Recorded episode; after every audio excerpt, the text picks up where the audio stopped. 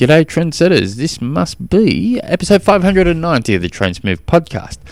My name is Tim Egg, and if you have a question for the show, jump on through to the website, trainsmooth.com, or send me through an email, tim at trainsmooth.com.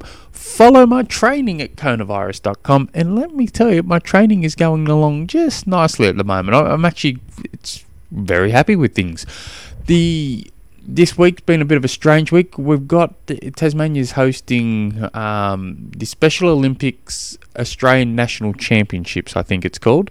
Here, in, um, so basically the pool's been unavailable for me to use just about all the entire week.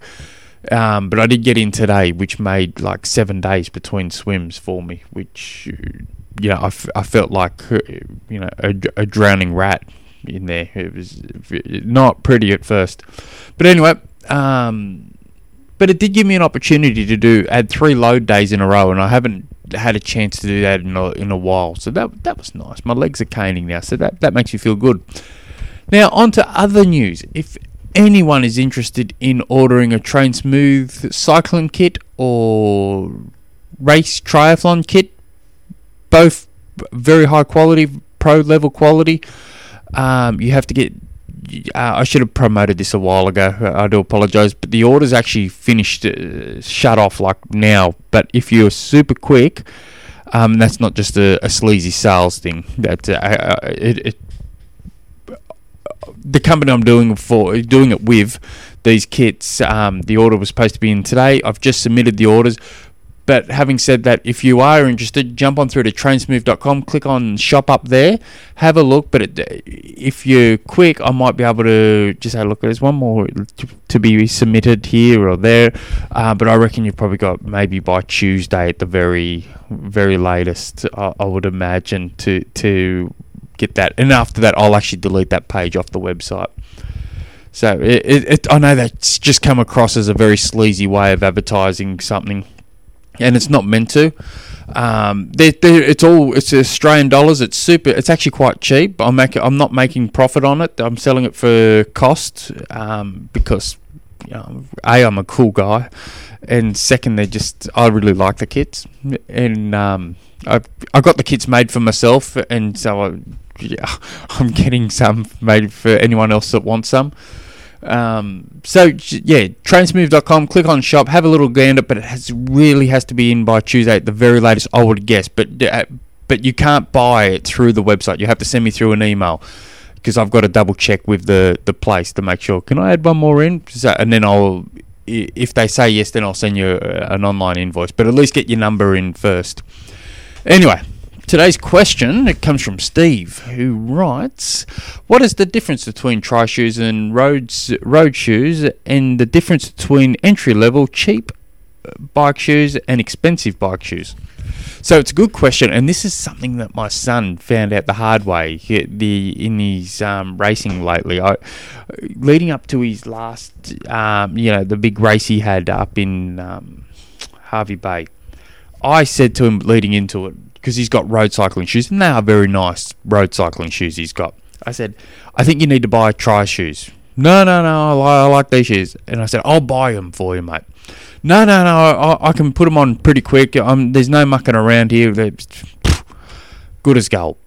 So he it took forever. You know, when you're doing these um, super sprint races, they there's a reason why you know if if you get a penalty, it's like a 10 second penalty because 10 seconds is a, an eternity for that sort of distance. And so he found out the real hard way that knocking around with um, um, Boa buttons and, and stuff to tighten up your shoes as you're riding is um, not the not the quickest way.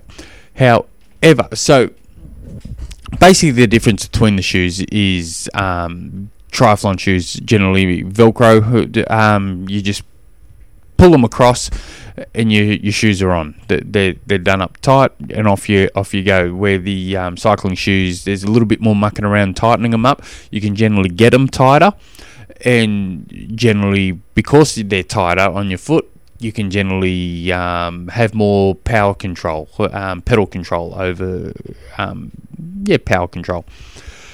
So, so there is um, less movement in the shoe than what you would see in a, a typical uh, triathlon shoe. They also have a difference where you can um, you tie the shoe, the back of the shoe, to your bike to keep that shoe straight. So when you're running on, running out of transition one, your shoe's already flat on the pedal, and so you just jump onto the bike and start. You know, put your foot on the pedal. The elastic band snaps, hopefully, and and you're you're off. Um, so most cycling shoes do, don't have that. Some do, most don't. Um, uh, difference between cheap and bad. Ah, well, cheap and bad. God, easy for me to say. Uh, the difference between the cheap entry level ones and the high end ones, you're going to get mostly um, what's it called? Um, the weight difference is going to be a significant factor. Um, aerodynamics is starting to play a significant factor in modern shoes. So there's two huge benefits there. Um, I know when my old because I'm a tightwad, and I and I've got a cycling shoe store in a minute. But um, I've I'm a bit of a tightwad, so when I looked at uh, proper tri shoes um, once, I'm I'm looking at, at shoes under a hundred dollars. So I'm I'm looking entry level, and all I could think of is aerodynamics. Aerodynamics. I didn't care too much about the weights. All I wanted was aerodynamics. And I found a pair that was pretty looked pretty aero. I don't know how actually aero it was because I ne- never tested it, but um, it looked aero, and and in my head that was that was good enough for me. Um, but these days, personally, I use and I and I if long distance triathlons, I think you're better off spending the extra few seconds doing up your cycling shoes. You'll you'll get a better fit for your shoes. So if it's long distance, you go. I'd go cycling shoes. The shorter the distance I would go, I would use tri specific shoes. Um, I remember I brought these really expensive Adidas cycling shoes from a bi- local bike shop. They were like 500 bucks, and to me, 500 bucks is like three million dollars when we're talking about this sort of stuff. Because I am a tightwad. But I was in the bike shop talking. I go, geez, they're nice shoes. Anyway, he's he's he's thrown the sales pitch at me, and he goes, "Oh, they'll last forever. If you look after your cycling shoes, mate, they'll last forever." And I went, uh, "Okay, I'll buy them." So I brought them, and I would say two years later, um, they they're looking now. I didn't look after them the way I should, and the way and I look after my my my gear a lot better now than when I did back then. But two years later, I, I'm at a local sprint triathlon.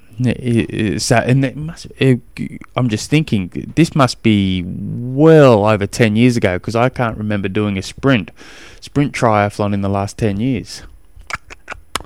I don't think so. Um, anyway, that's beside the point. So I um so I'm at this transition at this sprint distance race, and the, and this guy, the bike shop owner guy, says, "God's sake, look at those shoes! They're horrific. Oh, th- they're bad."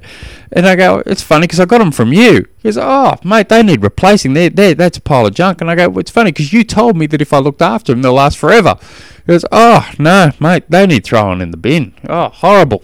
he just wanted to sell me a new pair, but um.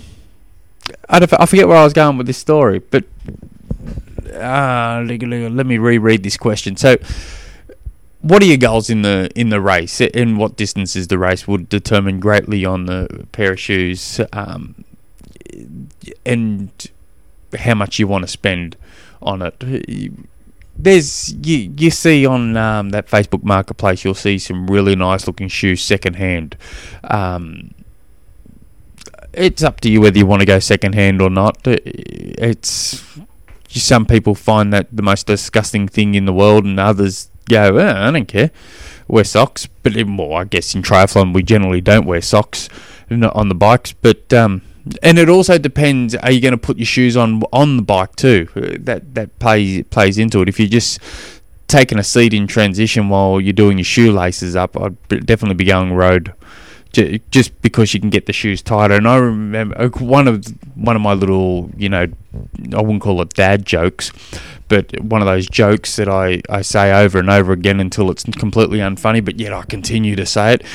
every time I go riding with my son, I always always say, "Mate, I hope you've had a hope you had a can of coke and put your shoe put your shoes on tight because we're going."